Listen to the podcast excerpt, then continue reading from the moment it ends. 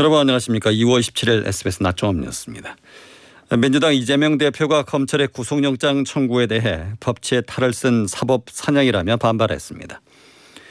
서울중앙지법이 오늘 오전 범죄 수익 은닉 혐의로 구속영장이 청구된 화천대유 대주주 김만배 씨를 상대로 구속 전 피의자 신문을 진행했습니다. 트르키예와 시리아 국경지대에서 규모 5.2의 여진이 발생해 일부 건물이 무너졌습니다. 연예기획사 SM의 이성수 공동대표가 이수만 전 총괄 프로듀서의 역외 탈세 의혹을 제기한 데 대해서 국세청이 조사 여부를 검토하고 있다고 밝혔습니다. 이상 시간 주인이었습니다. 첫 소식입니다. 더불어민주당 이재명 대표가 검찰의 영장 청구에 대해서 법치에 탈을 쓴 사법 사냥이라며 비난을 이어갔습니다. 국회에서는 의원들과 전국위원장 등이 모두 모여서 연석회의와 규탄 대회도 잇따라 열었습니다. 보도에 소환욱 기자입니다. 검찰이 자신에 대해 구속영장을 청구한 다음 날 이재명 대표는 민주주의와 법치주의가 윤석열 검사 독재 정권 칼날에 무참히 짓밟히고 있다고 주장했습니다. 윤 정권의 만행은 법치에 탈을 쓴 사법 사냥이기도 하고 역사적인 오점이 될 매우 흉포한 행위라고 생각됩니다. 현 정권이 권력 노름에 민생 망치는 줄 모르고 있다며 자신이 아니라 물가부터 잡으라고 지적했습니다. 국민을 위해 쓸 권력을 정권 탄압에 악용하는 정권의 말로는 분명하다며 국민과 역사를 두려워해야 한다고도 강조했습니다. 이 대표는 SNS에 검찰이 자신에게 적용한 배임죄에 대해 부동산 경기가 좋으면 유죄고 나쁘면 무죄냐고 반박하면서 정책 결정을 하려면 천공 아니면 검찰에 먼저 물어봐야 한다고 비꼬기도 했습니다. 민주당은 국회의원과 전국 지역위원장이 전원 참석하는 연석회의를 열고 향후 대응 방안을 논의했습니다. 이어 보좌진 당직자들까지 포함해 주최 측 추산 2,500여 명이 모여 윤석열 정권 검사 독재 규탄 대회를 열었습니다. 참석자들은 검찰 수사와 영장 청구가 야당 대표 죽이기를 위한 거라며 검찰에 맞서 싸우겠다고 목소리를 높였습니다. SBS 소환욱입니다. 국민의힘 주호영 원내대표는 더불어민주당이 검찰의 이재명 대표 영장 청구에 반발한 것과 관련해 이번에 국민들은 이 대표가 자기 일에 관해 불체포 특권 포기 공약을 지킬지 파기할지 지켜보고 있을 것이라고 판단한다고 말했습니다. 주 원내대표는 오늘 열린 원내대책회의에서 이 대표와 민주당은 지난 대선에서 불체포 특권 포기를 공약했다며 이렇게 말했습니다.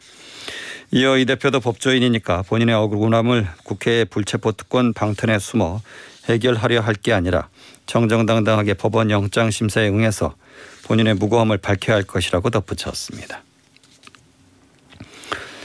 화천대유 대주주 김만배 씨가 오늘 다시 구속 갈림길에 섰습니다. 범죄 수익 340억 원을 의닉한 혐의인데 구속 여부는 오늘 밤 늦게 결정될 것으로 보입니다.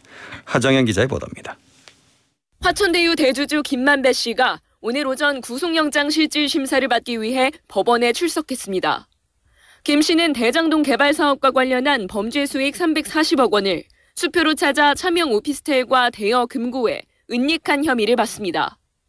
지난해 12월 법원의 추징보전 명령 집행에 대비해 동창 박모 씨에게 142억 원 상당의 수표를 숨기게 한 혐의도 받습니다.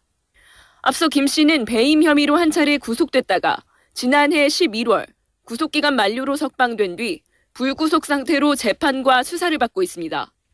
그런데 검찰이 새로운 혐의를 적용해 다시 구속영장을 청구한 겁니다.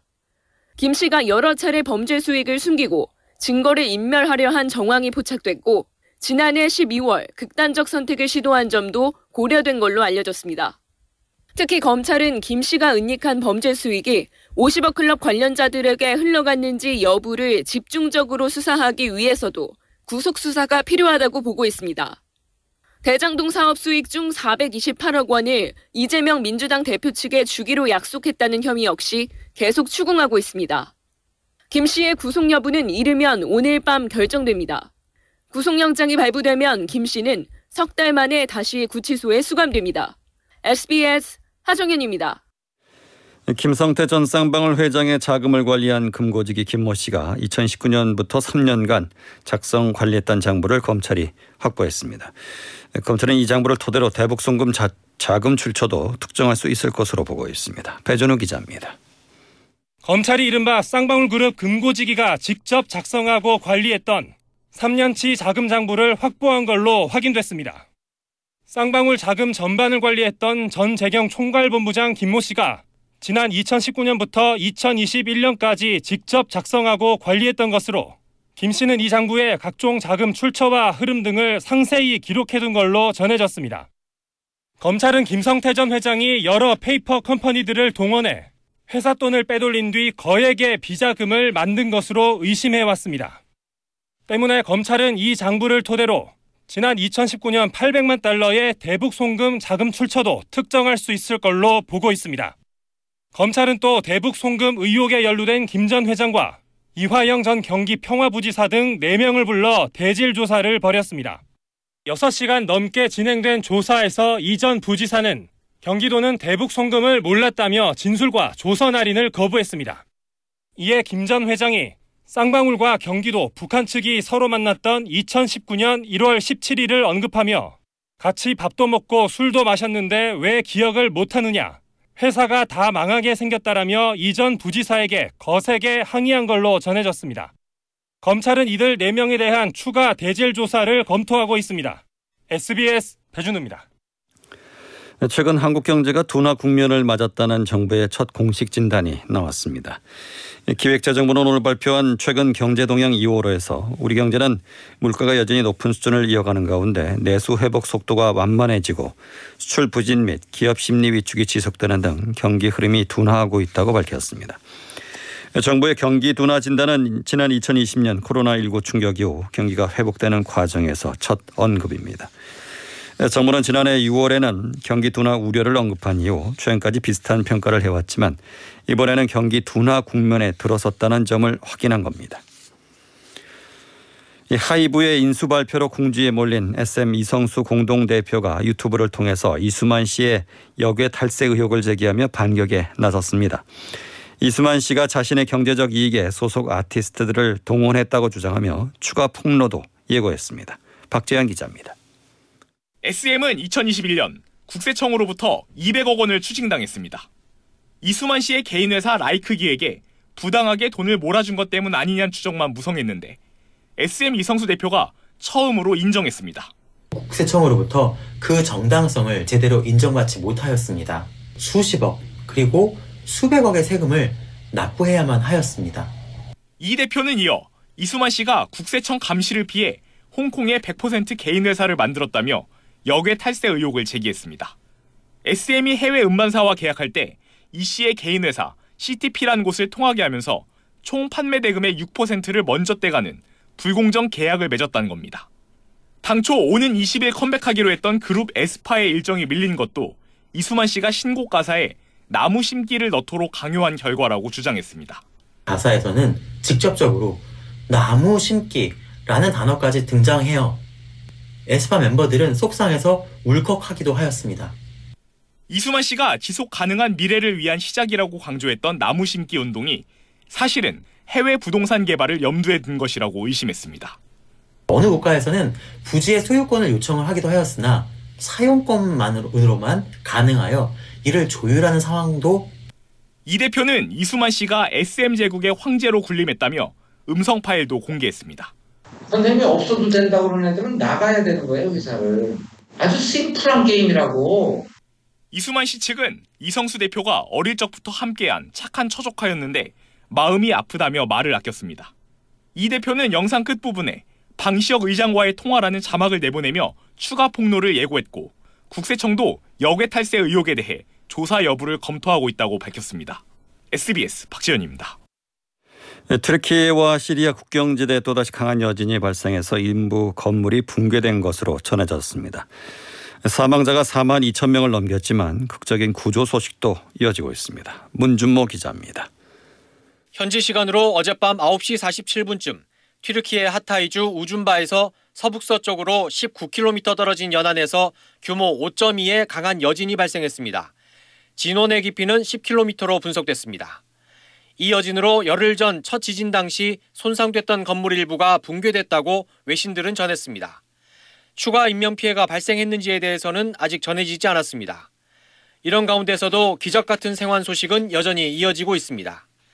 캄캄한 새벽 튀르키예 하타이주 잔해 속에서 260시간 만에 12살 소년이 구조됐습니다. 앞서 카르만마라슈에선 17살 여자아이가 248시간, 42살 여성이 258시간 만에 잇따라 구조되기도 했습니다. 만 열흘이 넘어서도 구조되는 사람들이 계속 나오고 있는 겁니다. 시간이 흐르면서 사망자 규모의 증가세도 둔화되고 있습니다. 지금까지 튀르키예에서만 3만 6천 명 이상 숨졌고 시리아에선 5,800명 이상이 사망했습니다. 세계보건기구는 인도주의적 지원이 절실한 지진 피해자를 260만 명으로 보고 있습니다. 트라우마 같은 정신적 후유증도 드러나고 있습니다. 국제사회의 지원이 제대로 이루어지지 못했던 시리아는 상황이 더 심각한데 세계보건기구는 구호품이 전달될 수 있는 더 많은 통로가 필요하다고 밝혔습니다. SBS 문준모입니다. 이정섭 국방장관이 튀르키예 지진 피해 재건을 위한 공병부대 파병 방안을 고려하고 있다고 공식 확인했습니다. 이 장관은 오늘 오전 국회 국방위원회 전체 회의에서 군 건설 지원단을 창설해 튀르키에 파병하는 방안을 검토할 필요가 있다는 이현승 국방위원회 질의에 저희들이 고려하는 여러 가지 방안 중 하나로 포함되어 있다고 답했습니다. 윤석열 대통령은 지난 14일 긴급 구호는 물론 재건까지 포함한 지원을 강구하라고 지시했고 윤 대통령 지시 전후 우리 정부는 공병부대 파병 관련 논의에 착수했습니다. 한덕수 국무총리는 코로나19 방역 조치와 관련해 현재 주 62회인 한중간 국제항공편을 이달 말까지 주 80회로 늘리겠다고 밝혔습니다. 한 총리는 오늘 오전 코로나19 대응 점검 회의를 주재하면서 실내 마스크 의무 완화와 중국발 단기 체류자 비자 발급 체계에 이어 한중간 국제선 증편 방안을 논의 확정한다면서 이렇게 말했습니다. 네, 그러면서 입국 전후 PCR 검사, 도착 공항 일원화 등 28일까지 예정된 나머지 방역 조치에 대해서는 다음 주 종료 여부를 확정하겠다고 말했습니다. 이 맘카페 회원들에게 상품권 구매 사기를 벌인 혐의를 받는 운영자 박모 씨에게 대해 경찰이 출국 금지 신청을 했습니다. SBS 보도가 나간 뒤 비슷한 피해를 입었다는 사람들의 신고가 이어지면서 피해 규모도 점점 커지고 있습니다. 사공성근 기자입니다. 맘카페 운영자 박 씨는 지난 2019년부터 상품권 판매를 시작했습니다. 최고 수익률로 선전한 건 무려 35%. 카페에는 상품권을 받아본 엄마들의 후기가 이어졌습니다. 연예인, 정치인과의 인맥을 과시한 박 씨를 믿고 대출을 받거나 보증금을 빼 더 큰 돈을 투자했지만 지난 2021년 11월쯤부터 상품권은 지급되지 않았습니다. SBS 보도 이틀 만에 경찰이 박 씨의 도주 가능성을 차단하기 위해 출국 금지를 신청했습니다. 박 씨가 10년 전에도 맘카페에서 수입 그릇을 팔면서 돈을 받고 물건을 지급하지 않은 채 달아났다가 전국에 지명수배됐던 점도 고려됐습니다. 박 씨 사건을 수사 중인 곳은 전국의 두 개 검찰청과 세 개 경찰서인데 지금까지 고소한 사람과 고소를 준비 중인 사람이 10명을 넘어섰습니다. 피해자들은 이르면 다음 주쯤 단체 고소장을 제출할 예정입니다. 피해 규모가 커지면서 경찰도 집중 수사를 담당할 경찰서를 지정할 것으로 알려졌습니다. 박 씨는 지난해 12월 피고소인 조사에서 사기가 아닌 채무 관계라며 지금도 변제를 하고 있다고 진술한 것으로 전해졌습니다. SBS 사공성근입니다. 중국 정찰 풍선 사태의 여파가 확산되고 있는 가운데 조 바이든 미 대통령이 무인 비행체와 관련한 국제 규범 제정을 추진하겠다고 밝혔습니다. 워싱턴에서 김현수 특파원입니다. 중국 정찰 풍선 사태와 관련해 처음으로 바이든 대통령이 직접 공식 설명에 나섰습니다. 바이든 대통령은 먼저 정찰 풍선 외에 최근 잇따라 격추된 세 개의 미확인 비행체는 중국이나 정찰과는 상관이 없는 걸로 보인다고 밝혔습니다. 최근 들어 미확인 비행체들이 급증한 것 아니냐는 세간의 우려에 대해서는 그렇지 않다고 선을 그었습니다. 미확인 비행체들이 연달아 발견된 건 중국 정찰 풍선 격추 이후 레이더 감시망을 세밀하게 조정했기 때문이라는 겁니다. 그러면서도 혼선을 막기 위해 무인 비행체 목록을 만들고 비행 규칙을 제정하는 등 제도 정비에 나서겠다고 설명했습니다. 특히 국제사회에서도 정찰 풍선에 대한 우려가 커지고 있는 만큼 무인 비행체에 대한 국제규범 제정도 추진하겠다고 밝혔습니다. 바이든 대통령은 중국 정찰 풍선과 관련해 시진핑 중국 국가주석과 대화를 하게 될 거라고 예상한다면서도 사과할 뜻은 없다고 강조했습니다. 워싱턴에서 SBS 김윤수입니다. 북한이 한미가 예정된 연합훈련을 실행할 경우 강력하게 대응하겠다고 위협했습니다. 북한은 외무성 대변인 담화를 통해 미국과 남한이 훈련 구상을 이미 발표한 대로 실행에 옮긴다면 지금까지 보지 못했던 지속적이고 전례 없는 강력한 대응에 직면하게 될 것이라고 주장했습니다. 북한은 미국과 남한이 한반도와 지역에서 군사적 우세를 획득하려는 위험천만한 기도를 노골적으로 드러내는 이상 북한도 반응하지 않을 수 없다고 밝혔습니다. 이에 따라 다음 달 한미 연합훈련을 빌미로 북한이 도발을 재개할 가능성이 높아 보입니다. 미국 증권거래위원회는 가상화폐 테라와 루나 발행사 테라폼네스와 이 회사의 공동 창업자인 권도영 씨를 사기 혐의로 연방 법원에 기소했습니다. 테라폼랩스와 권 씨는 무기명 증권을 제공 판매해 개인과 기관 투자자들에게 엄청난 손실을 입히는 등 최소 약 51조 7천억 원 규모의 사기 행각을 벌인 혐의를 받고 있습니다. 미 증권거래위원회는 권 씨 등이 테라와 미 달러와의 1대1 교환 비율을 유지한다고 광고하는 등 코인의 안정성 등과 관련해서 투자자를 오도했다고 보고 있습니다. 롯데 알미늄 안산 공장에서 50대 작업자가 롤러 기계 끼어 숨지는 사고가 발생했습니다. 어제 저녁 7시쯤 롯데 알미늄 안산 공장에서 50대 작업자 A 씨가 알루미늄 가공 공정에 사용되는 롤러 기계에 끼는 사고가 났고 소방대원들이 인근 병원으로 이송했지만 숨졌습니다.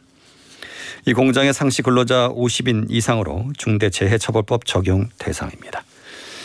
양태빈 기상캐스터가 날씨 전합니다. 오늘 낮 동안은 비교적 포근하겠습니다. 서울의 낮 기온이 8도까지 오르며 어제보다 4도가량 높겠는데요. 전주도 무려 11도로 많은 지역이 10도 안팎까지 오릅니다. 다만 서풍을 타고 중국발 스모그가 유입돼 수도권과 충청은 점차 공기가 탁해지겠습니다. 비 예보도 있습니다. 오후에 제주도를 시작으로 오늘 밤 남해안 지방까지 비가 내릴 텐데요. 내일 오전에는 소강 상태를 보이지만 이내 오후부터 다시 전국에 비나 눈이 오겠습니다. 예상되는 양이 호남과 경남에는 5에서 30mm, 그 밖에 내륙에는 5mm 미만이고요. 강원도 산지 등 눈으로 내리는 곳도 있겠습니다. 현재 전국 하늘에 구름이 가득 지나고 있습니다. 차츰 제주도부터 비가 시작되겠고 내륙은 흐린 하늘에 먼지 농도만 짙어지겠습니다. 낮 기온은 서울이 8도로 어제보다 높겠습니다. 일요일까지 비는 내렸다 그치기를 반복하겠고 비가 그친 뒤에는 반짝 추워지겠습니다. 날씨였습니다. 시황입니다. 주가가 하락하고 있습니다. 오후 2시 현재 코스피는 어제보다 19.84포인트 내린 2455.64를 기록하고 있습니다. 철강 및 금속, 건설업 등이 상승하는 가운데 전기전자, 비금속, 광물 등은 하락하고 있습니다. 코스닥은 8.73포인트 내린 775.98을 기록하고 있습니다. 서울의 현재 기온은 8도, 습도는 40%입니다.